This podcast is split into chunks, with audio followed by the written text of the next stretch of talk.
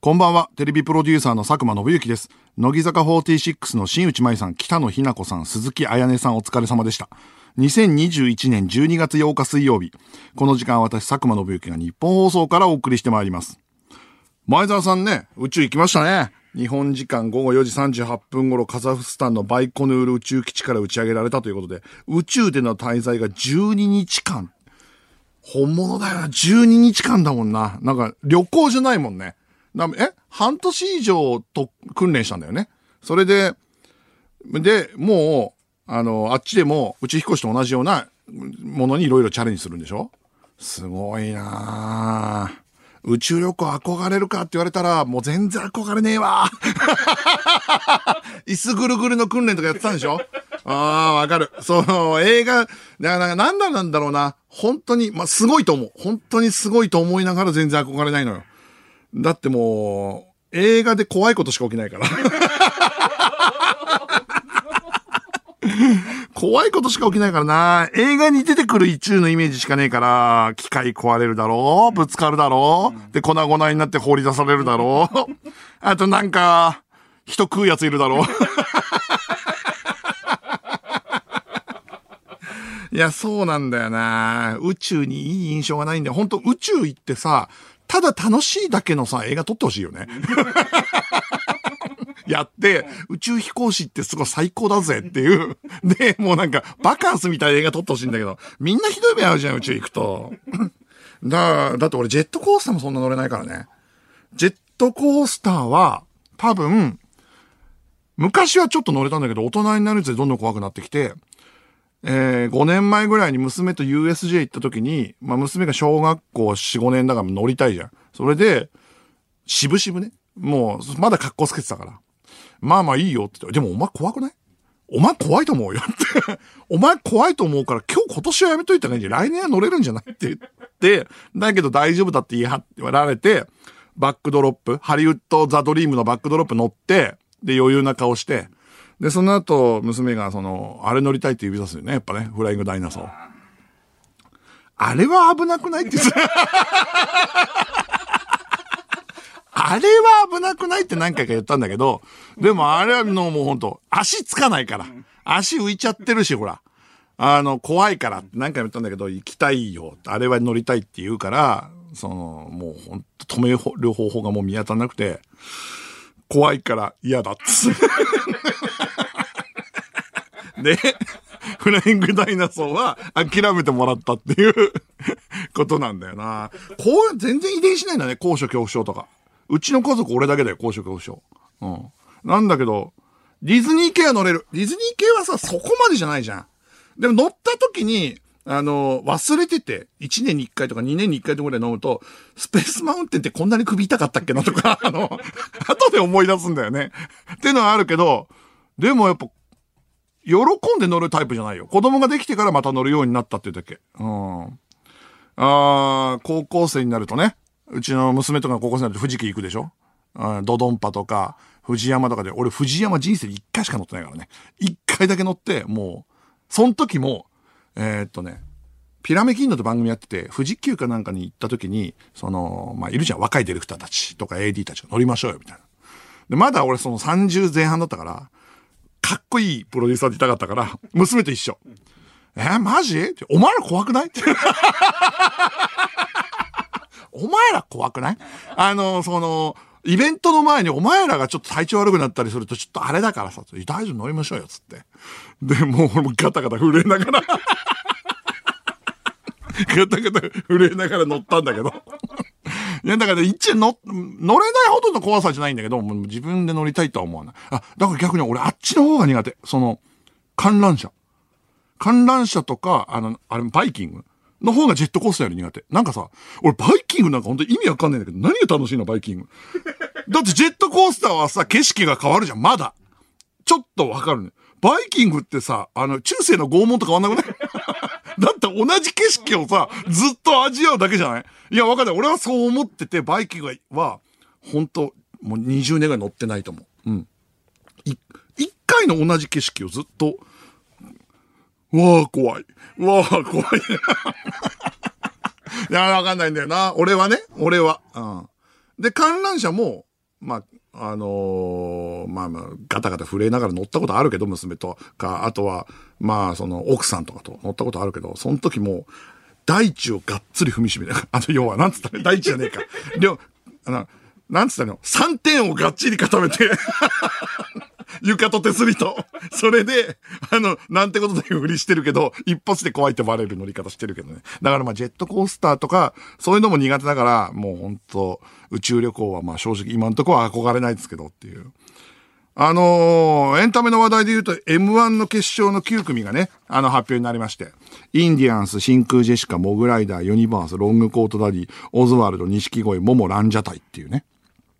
で、今回は、去年は吉本芸人が8組だったんだけど、今年は4組吉本芸人さん以外が入ってんのかなで、先週も話したけど、テレ東は決勝進出が決まってからだとブッキングできないのよ。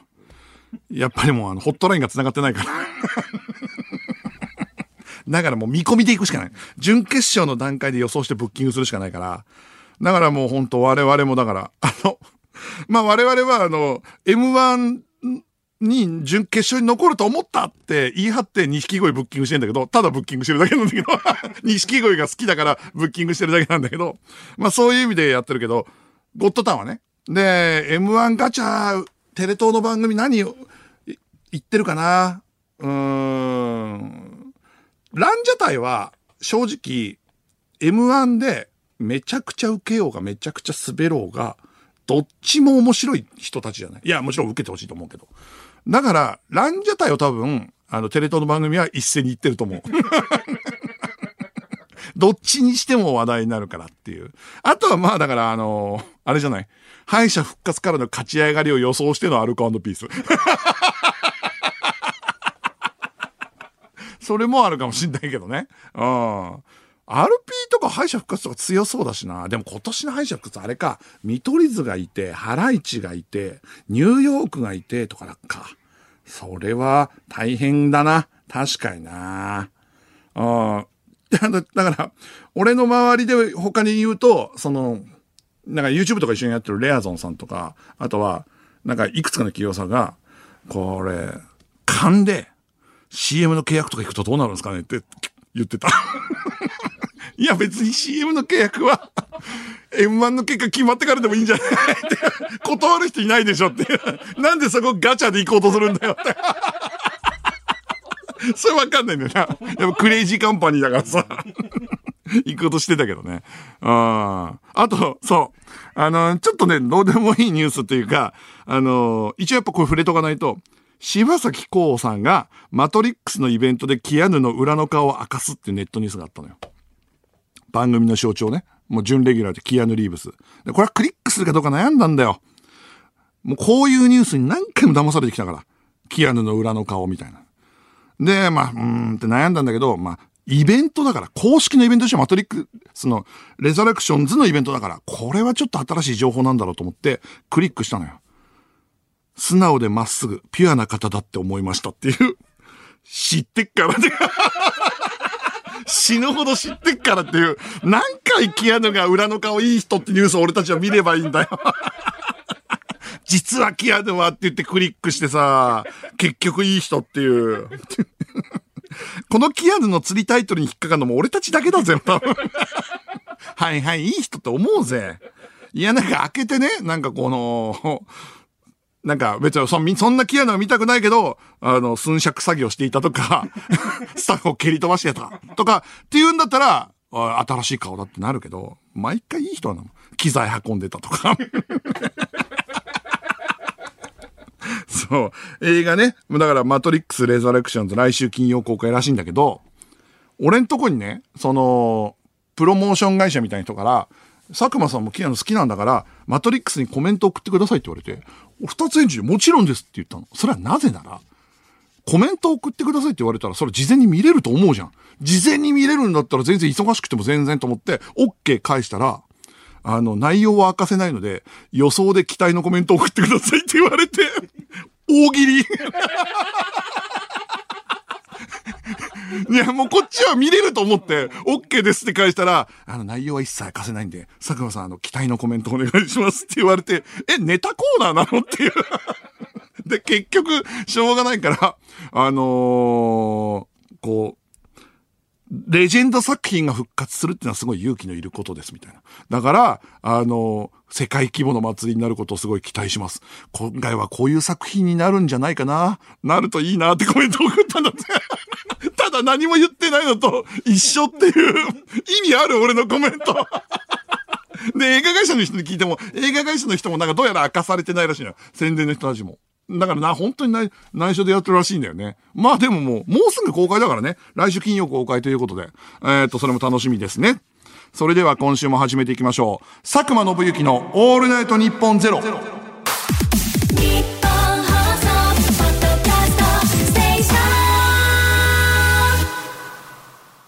改めましてこんばんは、佐久間信之です。毎週水曜日のこの時間は佐久間信之のオールナイトニッポンゼロをお送りしていきます。先週は録音放送で、あのー、たまにやる録音ね、空気が変わっていいっていうのと、あとね、あの、リアルタイムのメールが来ないから、それは残念なんだけど、事前にメールが来るじゃない？だから普通の質問が来るっていう、その、佐久間さん、一番好きな映画何ですかって、俺、俺10年ぶりぐらい聞かれたんだけど、人のラジオにゲスト出演した時に読まれるようなメール。ね。いやー、新鮮。しかも、俺その時アンダーグラウンドって映画言ったんだけど、あの、星野さんとかも、俺アンダーグラウンドめちゃくちゃ好きなんですよっていうのとか、他のいろんな人からもアンダーグラウンド好きだっていうのとかが来て、言っとくもんだね、そういうのね。同世代とか、めちゃくちゃな映画好きとかからいろんな連絡が来たな。で、それはなんでかっていうと、ゴッドタンのマジ歌って企画の撮影で大忙しだったというか、朝7時集合だったから、もう無理だったんで、録音にさせていただいて、マジ歌ね、今年ね、なんだろうななんて言ったらいいんだろう。2011年がすごい大当たり年の一つなの。都市無林とか出てきて。2011年最高の出来。その2012年後藤さんがジェッタシーで登場して、これも最高の出来。で、そっから、まあまあ、いい年と悪い年、悪い年はあんまないんだけど、まあ繰り返してんだけど、まあもしかしたら2012年と同等、または この数年で最高の出来かもしれない。ボジョレ風に言うと あのね、日村さんの出来で言うと、下手するとこの10年で最高の出来かもしれない、これは。うん。その、だからいろんな銘柄があって、それの当たり年とかあるかもしれない。トータルで言うと、もう本当この4、5年の中でも、例年に負けないいい出来だっていう。きますよね。これは。あのー、正式には2018日かなんかのゴッドタンのオンエアの中で映像が出るんですけど、まあでもレギュラーメンバーだって言われる人たちはほぼ全部出ますよ。スケジュール調整してくれて。だハライチが大変だったね。ハライチは、いや、マジ歌が先に決めてんだよ。スケジュールはね。あの、数ヶ月前に。でも M1 の準決勝がそこにぶつかってきちゃったから。で、俺たちあと今年ハライチ M1 出るって知らないから。だから、えっ、ー、と、朝一でリハやってもらって、ハライチには。で、そのまま、えー、夕方に、まあ、あの、M1 のやつややって、で、その後 M1 のステージの後に戻ってきて、で、マジ歌やって、で、普通はマジ歌やった人たちってずっと残ってんだよね。なんだけど、そのままいなくなって、だからそのままくり抜きで出てくれて、っていう感じだったから、本当に大変だったと思うね。うん、お疲れ様ですということで、敗者復活もね、頑張ってほしいなと思います。えー、それと、あの、先週の放送でさ、えー、NHK のエンタープライズ働いてる坂部さんっていう、俺を新しいテレビとかに呼んでくださってる人が、その、高校のバイトの先輩だったって話したじゃん。そしたらタイムリーに、昨日、その番組、また別の発表されてないから言えないけど、NHK の番組に呼んでくださったの、その坂部さんがプロデューサーの番組に。で、そのラジオ放送の後であったじゃん。だからどういうテンションで会おうかなと思って。だってもう数年知ってるけど、でも、そのラジオで発覚した同じ地元のね、先輩後輩ってのがあれだったじゃん。だ本当夕方メール知ってる？映画の。あの、お互いずっとやりとりしてたら、そのメールの相手がお前だったんかいっていう、ラストのみたいな、あの、ロマンチックコメディの相方？緊張しながら会うっていうで、いつももっとフランクに話すのに、あ、どうも、つって。あの、つって。なんかちょっとラジオでちょっと喋っちゃって、いや、全然嬉しかったです、みたいな。そしたら坂部さんが、あの、僕思い出したんですけど、バイトの制服、セーラー服みたいで、ちょ、可愛くなかったですか？って言われて、ああ、俺も今思い出したんですよって言って、ちょっとおじさん同士がセーラー服で盛り上がるっていう。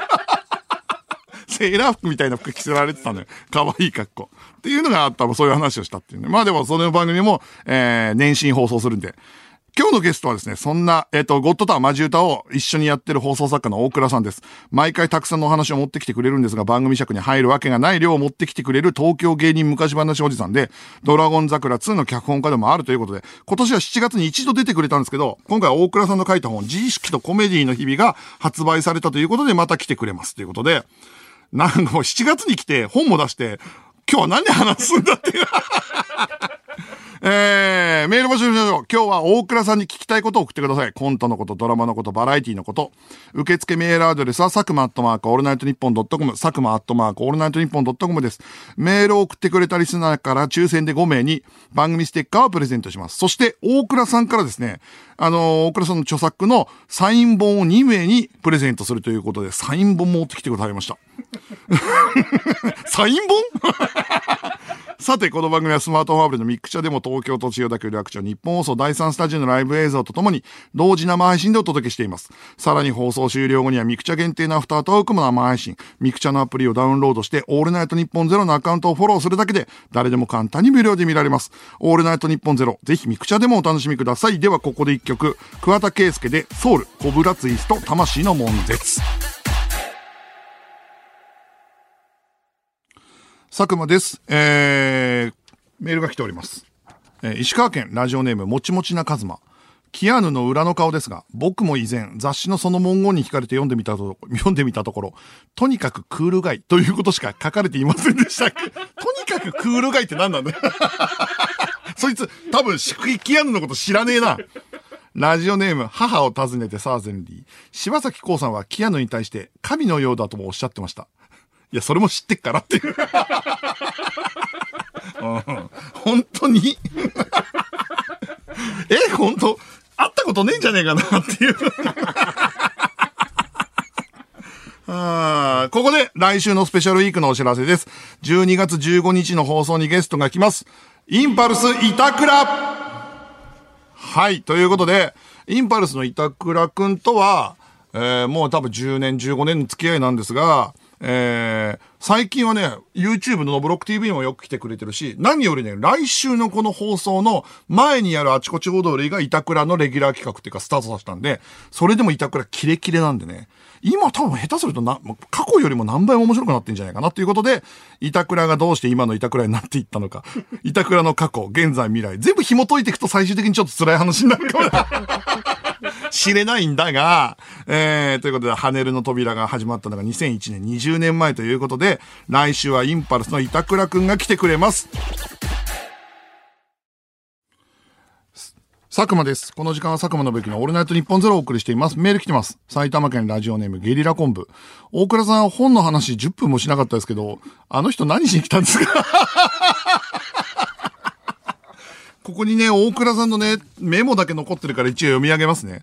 設楽さんが認めてくれた話、ザキヤマの凄さ、角ちゃんの不器用さ、ゴッドタンの青春感、跳ねるの扉、コントライブの可能性、テレビコントの新しい形、2010年代のコント師たちっていうタイトルだけ書いてあったメモがあるんですけど、跳ねるの扉の話しかしてない。いやいや、このメモ持ってきてんだったら先に言えばいいのに、このメモの存在すら知らなかったよ。で、このメモ置いて帰ってったけど。このメモ残ってったけどなこれは5回になるか。5回になるかもうどっかでトークライブとかやった方がいいよ、大倉さんマジで。本が出るんだから。えー、ということで、えー、では、明治とのコラボコーナーに参りましょう。企画書は甘いラブレター。明治は季節のイベントごとにチョコレートの楽しみ方を発信しているということで、このコーナーでは季節のイベントごとの企画をリスナーから一行の企画書にして送ってもらっています。今回のテーマはクリスマスということで、もうクリスマスシーズンですね。はい。えー、1枚目。神奈川県ラジオネームアーモンドマイ。トナカイの中からトナカイのふりをした鹿を探し出す人狼ゲーム。ややこしいやん。トナカイから鹿を探し出す人狼ゲーム。わかりますかこれ？トナカイの中から鹿わかります？顔でわかんのかな？盛り上がる？で、鹿が別にトナカイのふりしてくれるわけでもないからね。ああ、いいじゃないですか。えー、続きまして、えー、福岡県マカロン大町長。男からもらったクリスマスプレゼントをその場でバレずに誰が早く、かつ高値で売れるか競うメルカリ出品祭り。ああ、わかるな昔いた AD にいたないたんだよ。うん。なんか、あの、彼氏が欲しいもくれないとか、そういうのでもらったやつとかを速攻売るタイプの AD がいた昔。いたなあうん。うちの奥さんも結構メルカリ、え、そういうのも出品するの？って買ったものとかすぐ出品するもんな。うん。えー、続きまして、愛知県ラジオネーム、朝方カサス。ソリが逆さまになっても乗っているサンタは落ちない。瞬間接着剤の CM。あー、これはいいじゃん。ああ、一見でこう、アクロバットでクリスマスの CM かなと思わせといたら、なんか俺、グルメとかの CM かなと思ったら、ぐるっと回って、ぐるっと回っても落ちなくて、最後に沸かされる。こう、おしゃれじゃん。80年代のいい CM っぽいけど、いいね。これはいいですよ。群馬県、ラジオネーム、ストレンジラブ。リースに塗る銀色のスプレーがないから、自分の体の液体金属で作る、ターミネーターの T 線。気持ち悪いだろ。分身だろだったあれ。ちっちゃい自分がいるってことでしょ あー、面白いね。えー、続きまして、兵庫県ラジオネームダサク。ツリーのてっぺんに輪切りにしたオクラを飾る、土井善晴のクリスマス。このぐらいでええんですよ。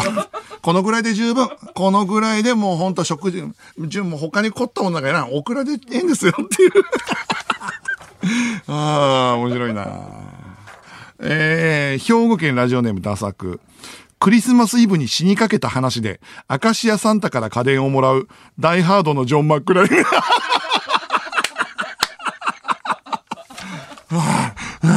ジョン・マクレンだっつって、今、カンコンカンコンって名乗っただけでもらえるっていうああ、名乗っただけでもらえるパターンの人ですね。俺は。うん。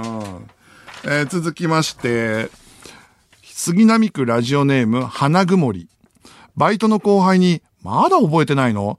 俺なんて地図なくともここら辺の家全部わかるわーとマウントを取る先輩さんと 嫌なやつだな でも俺もやってたからな、そういうポスティングのバイトみたいな。その時に先輩にすげえ、その、マウント取られたわ。俺、光が丘団地全部に入れるってバイトを大学時代にやったことがあって、3日か4日かかるんだけど、その時に、あの、え、お前光が丘団地知ってる？あ、マジやばいよって先輩から言われて。めちゃくちゃ言われたことあるからな。えー、神奈川県ラジオネーム江ノ島ランデブー。完成感。今日のフライトはこれで最後？パイロット。ああ、この後は家族でクリスマスパーティーだよ。管制官。プレゼントは用意した？パイロット。もちろん。管制官。じゃあトナカイのソリに乗ってもうワンフライトね。楽しんで。というアメリカの無線。いいねああ、言いそう、ありそう。見たことねえけどアメリカの無線あるある。勝手の。いいね。アメリカ無線シリーズできそうだな、これ。いいね。えー、続きまして、北海道ラジオネーム、懲りずにミニラーメン。クリスマスでバカ騒ぎをする、クリスマスでバカ騒ぎする街をよそに、一人暮らしの部屋に帰る。寒々と静まり返る部屋にため息をつくが、明かりをつけた途端、鳴り響くクラッカーとクリスマスソングの歌声。審査員仲間の女性歌手や女優、番組スタッフらが集まり、サプライズパーティーを仕組んでいたのだった。顔をしかめ、ひどい出来だ。クリスマスというものに肝心なのが欠けている。ベルの音だ。と言いながら、ゴールデンブザーを押す、サイモン・コーベル。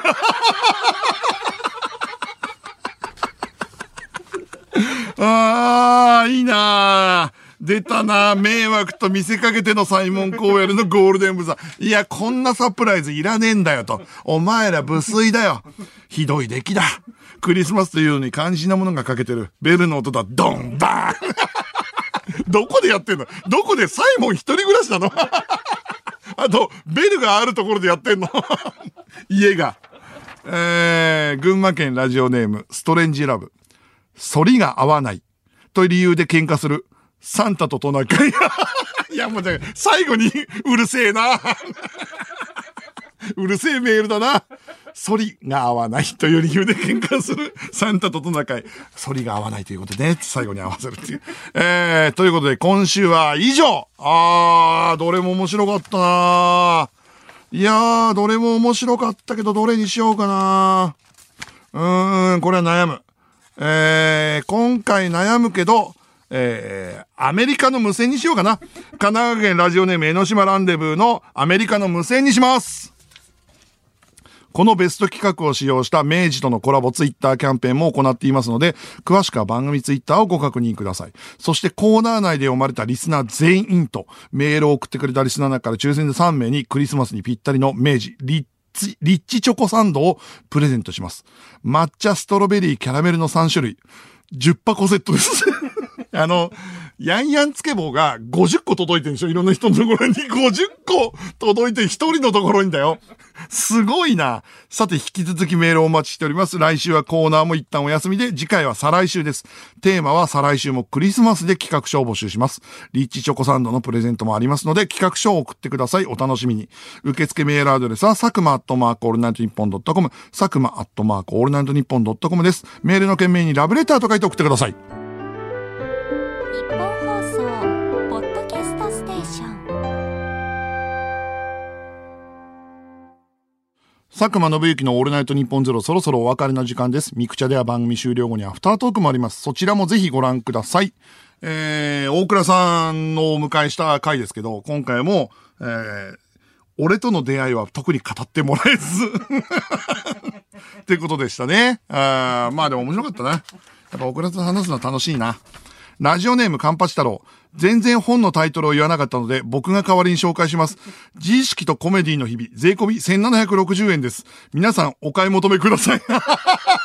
気遣ってくれて、ありがとうございます。なんかどうやらめちゃくちゃ売れてるらしいので、ぜひね。本当に面白いですよ。あのー、お笑いの歴史としても面白いし、なんかね、何かになり、なりたい若者の自意識の葛藤としても面白い。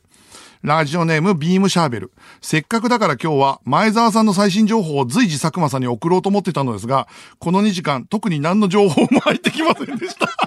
そっちにかけたんだな、彼は。なんかすいませんでした。貼ってたんだな。あなかったということで。あー、面白かった。あ続きまして、メール来てます。ラジオネーム、タイヤスペシャル。来週インパルスの板倉さんに近藤さんのパワハラ話聞いてもいいんでしょうか？近藤さんのパワハラ話じゃない。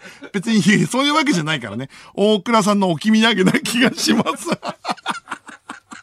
いや、そういうわけじゃないね。ああの、ちょっとね、不器用な感じなの。だから、金婚とかはすごく感謝してるし、感謝してるところはたくさんあるって言ってたよ。うん。もう俺がフォローするほど仲いいわけじゃないんだけど、でも演出家って孤独なのよ。演出家ね、やってて孤独だってことは、あ、俺はね、そこまでじゃないかもしんない。同年代って始めたから。でもでっかい番組になればなるほど演出家は孤独だから、タイプた、その、コミュニケーション、自分の味方はいないなと思ってややんなきゃいけない時もあるから、まあまあまあまあ、そういうのはあるんですよ。えー、そうだ。あと、あの、さっきフィーラーの時にも流れてたけど、サンボマスター山口さん、見事、無事に復帰したみたいでよかったですね、ほんとね。えー、っと、先週の土日でライブやられてたのかな。で、それも YouTube の生配信やってたから俺見たんだけど、なんかどうやら、あの、目の方は全然元気そう、大丈夫そうで、あのー、普通にフルでライブやってて、医者から最初抑えていけって言ったのに、頭4曲で声かけてて、もう 声かれてて変わんねえなと思ったけど、すごいいいライブだったから、山口さんも復帰されたみたいでよかったなと思いますね。えー、東京都ラジオネーム、プジョーのタクシー。佐久間さん、キアノ・リーブスの裏の顔ですが、女性と写真を撮るときは、後ろに回す手を浮かしているそうです。でも、ちょっとそのさ、あの、一行目の時点でいい話だろうなと思ったけど、本当に今の時代にもぴったり合ってる、ちゃんとしたジェントルマンの話じゃん。ああ。えー、そうだ。あと考えすぎちゃんがあと3回の放送なんですけど、来し、明日放送されるやつが、あのー、松永が休む直前なんで、松永がヘロヘロなんですけど、あの、その回だけですからっていう だから急にその放送されたやつが、休む前の放送だから、元気ねえじゃんとかヘロヘロじゃんと思うかもしれないけど、もう普通に復活してるんで、どんな感じかっていうと、えー、ちょっとね、うん、眠そう。ぼーっとしてる。忙しすぎて。忙しすぎてぼーっとしてるっていう感じ。でも3本撮りたいんだけど、1本目だけそうで、2本目3本目は元気なの、普通に。だからその、その回だけ、えっ、と、編集で、あれこいつめちゃくちゃ疲れてんじゃんって後で思って。でも、まあ普通に復活してるから、今じゃあ、あの、安心してご覧くださいっていうのはあります。来週は板倉くんが来てくれくれます。板倉くんと、もうがっつりいろんな話したいなと思いますし、大倉さんの置き土産もして、あのーなんだろうな、ついに、その、跳ねるの扉の話だけじゃなくて、板倉これからやりたいとこととか、今のお笑いとかもほんと鋭いんで、ガツガツ聞ける楽しみな放送になると思います。皆さんもお待ちください。ということで、また来週、やろうども、港に別れを告げろようそろテレビプロデューサーの佐久間信之でした。